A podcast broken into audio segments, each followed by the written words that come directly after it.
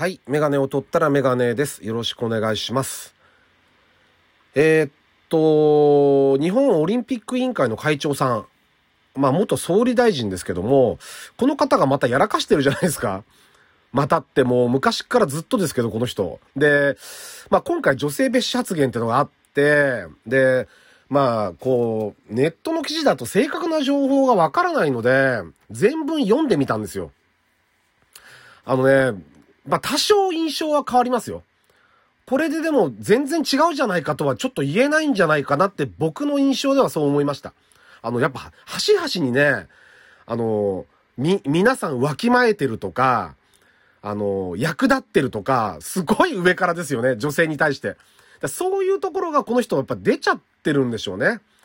だからもう、あの結局記者会見やっても、最初の冒頭だけ読み上げて謝って、あとはもう完全に逆切れだったじゃないですか。だから、あれは結局、なんでみんなが怒ってるのか分かってないんですよね。もう、これはね、お年寄りだからどうだとかってのはあんまり関係ないんじゃない。本人はなんか、老害がどうだとかって話してましたけど、そこじゃなくて、この方は、ある意味素直な人っていうか、思ったこと、まあ、リップサービスが過ぎたりとか、うんと、冗談というかね、ユーモアで言ったことが滑ってるっていう、大体の政治家の人ってそうじゃないですか。あれ多分面白いと思って言ってんですよね。それが結局、あの、大変な騒ぎになってしまうっていうのは、滑ったからですよね、きっと。だからね、僕は自分でも思ってるんだけど、あの、お面白いか面白くない、自分が面白くないのは、を、まず、理解しなきゃダメですよね。俺は面白くないんだっていう、基本的に。僕も基本的にはそう思ってますよ。あのそれをね、飛び抜けてる人たちがああいう風にプロの世界になっていくんだろうから、それに影響されて自分も調子に乗って、こういう公の場で、話しちゃうからこうなるんですよね。まあ、この人の場合はちょっとあまりにも多いので、まあ、ずれてますよね、感覚が。多分。うん。あの、で、思ったことを言ってしまう。ただ、この人全否定してしまうのはちょっとかわいそうな話で、やっぱり一国の総理までなった人なんで、人望とか人脈とか、やっぱりいいところもきっとあったと思うんですよ、いっぱい。だから、あのーなんていうのな、周りももうちょっとね、なんかうまくこうコントロールして影響力がある人な、ある人間なんで、そういう人をうまくこう周りでコントロールして導いてあげることはできなかったのかな、できないのかなって、すごく思いますよね。うん、それも優しさなんですけどね、本当は。気づかせてあげるっていうのも。なんかね、ちょっと勘違いしてて、で、で、老害だ、なんだって話に関しては、その、まあ、僕もね、最近まで、その、お年寄りの街中とかでの振る舞いに関して、ちょっと思うところがあって、うーん、だ、年取ってちょっとひどいな、年、今のお年寄りって思う時が結構あったんですが、最近ね、ちょっとあまりにも老害老害っていう言葉が多すぎて、ちょっと考え変わってきましたね。だから、昨日もね、僕車で住宅地の中をこう、走ってきたら前から車が来て、K のワンボックスなんですけど、変なとこで止まったんですね。ライで、ライトを消したんで、止まるのかと思って、まあギリギリすれ違えるかなと思って見てたら、運転席からね、よぼよぼのおじいちゃんが出てきたんですよ。で、もうね、車に、自分の車にこう、手をつかないと、あの、立ってられないぐらいよぼよぼなんですよ。本当にコントンのおじいちゃんみたいなぐらい。で、そしたら後ろの席から同じぐらいのおじいちゃんが出てきて、要は、その、送ってったんでしょうね、家の前で。で、その運転してるおじいちゃんは、僕が待ってることすら気づいてないんですよ。全く。そのまんま、送りと、届けて、やっと車を伝って運転席に座ったんです。そこで僕はすれ違って、ドアが閉まったんで、すれ違って進んじゃったんですけど、ああいうおじ、おじいちゃんに多分、家族は運転するの危ないだろうって言うと思うんですよ。でもそうじゃなくて、失うものの大きさを教えてあげないといけないんじゃないかなって、お年寄りには。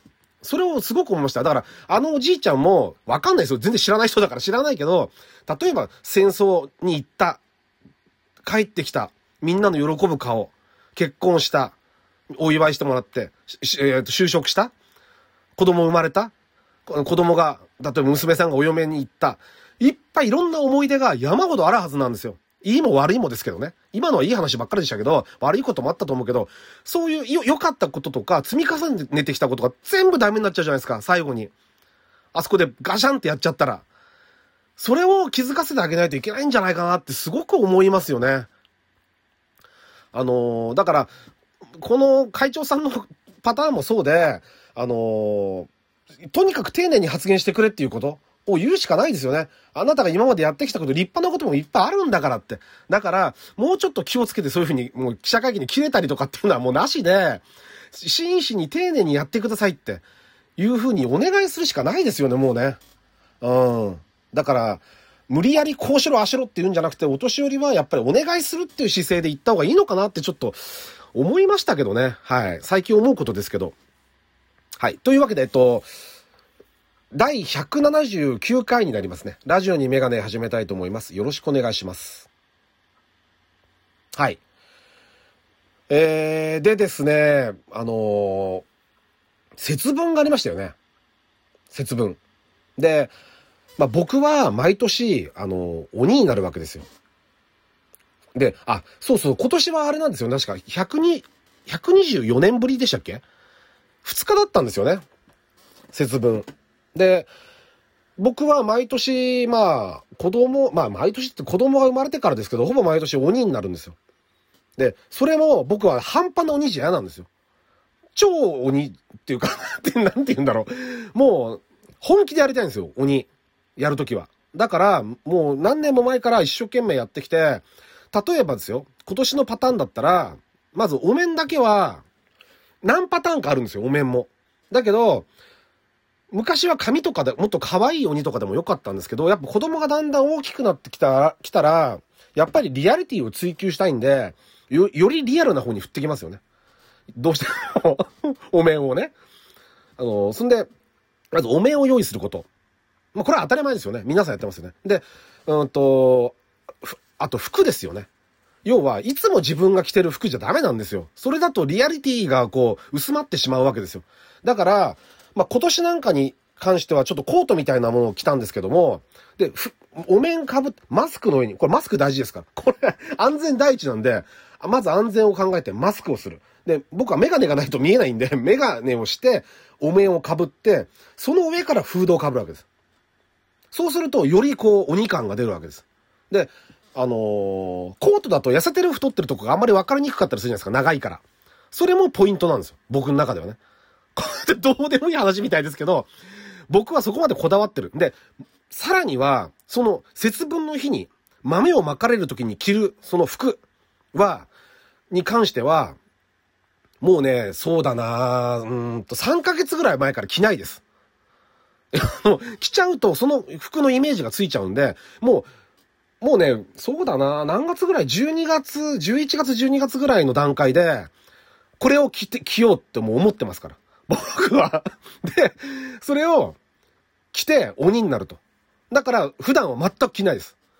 たまには違うもん着なとか、これは着ないのとかって、あの、妻に言われたりする時もありますけど、それを理由にとは言わないけど、着ないんですよ、僕は。それで素早く、まあ仕事の時だったら、車に、もうあの、鬼の面と、洋服、上着を、ジャンバーでも、コートでも、用意しといて、あの、着替えてから、で、セットしてから行く。で、今回ちょっとお休みだったんで仕事が、2階にしばらくいて、で、まあ、あの、うちの妻にそろそろ準備大丈夫かなっつって行けるかなって言ったら、あ、行けるよって言われたら、そーっと下に降りてって、で、クローゼットのところで、えっ、と、支度をします。あの、マスクして、お、お面して、コート、フード被って、準備万端の状態にして、で、まずは、向かうのは、えー、リビングです。リビングの表で、シャッター、あシャッターというか、雨戸のシャッターを開けてもらってあるんで、で、鍵はかかってるんですけど、そこでコンコン、コンコンってこうやるわけです。で、気づいてもらって、開けてもらってからの子供たちがわーって言って、はい、で、豆投げろってみんなで豆を、もう痛いんですけど、もう大きいから子供たちが。で、豆投げてもらって、その間に投げてもらいながらちょっと病むじゃないですか。病んだ瞬間に、あの、手をついてこう、部屋に入るふりをするんですよ。は、ふ、ふりというか。入るギャグですよね。で、入るふりをして、また投げられてくっそーって。口、声は出さないですからね、一切。一切喋んないですから、僕の鬼は。喋っちゃうと、僕の声だと、もうリアリティがなくなっちゃうんで、で、入ろうとして、またやられてクソやられてクソっていうのを繰り返して、次玄関に回ってくんです。で、ピンポンってやって、インターホンに鬼のアップですよ、まずはね。あの、鬼のアップを見せて、で、玄関開け、あ、えっ、ー、と、開けて、開け、開けてあるのか。僕は玄関から出て、出てるから。で、ピンポンつって、顔を見せて、出てきたあたりで玄関そーっと開けて、何発か食らって閉める。開けて閉めるを繰り返しますよね。で、最後ガバッと開けて入ってって、やられて、また玄関に入るギャグをやって、また引いてっていうのを繰り返して、最後玄関を閉めて去っていくと。そんで、外の自転車置き場で上着脱いで、お面取って、で、あのーそーっと玄関入って、で、クローズって全部閉まって、鬼の面も全部閉まって、いつもの格好をして、鬼来たっていうパターンですよね。で、これって、つまんない、つまんないと思ったらつまんないですよ。だって僕なんだから。みんな分かってんですから、そんなの。だけど、つまんないと思っちゃいけないんですよ、これは。もう全力を尽くせば、絶対面白くなるんですよ、イベントとして。僕はその他のあんまりね、クリスマスとか誕生日とかってのはそんなに普通にこう、美味しいもの食べてやるんですけど、節分に関してだけは、あの、思い入れが違うんですよね。やっぱり。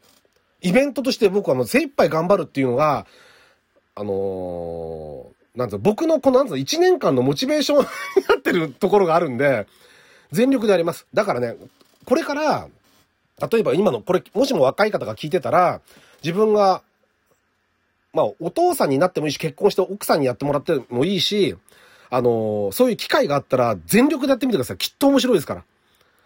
今、あんまりちゃんとやってない人も、いや、ぜひやってみてもらいたいなと思いますね。おすすめしますよ。はい。家族にこう、笑いが一つ起きるんで おすすめしたいと思ってます。はい。あの、節分は、えー、全力にという話でした。はい。ありがとうございました。メガネを取ったらメガネでした。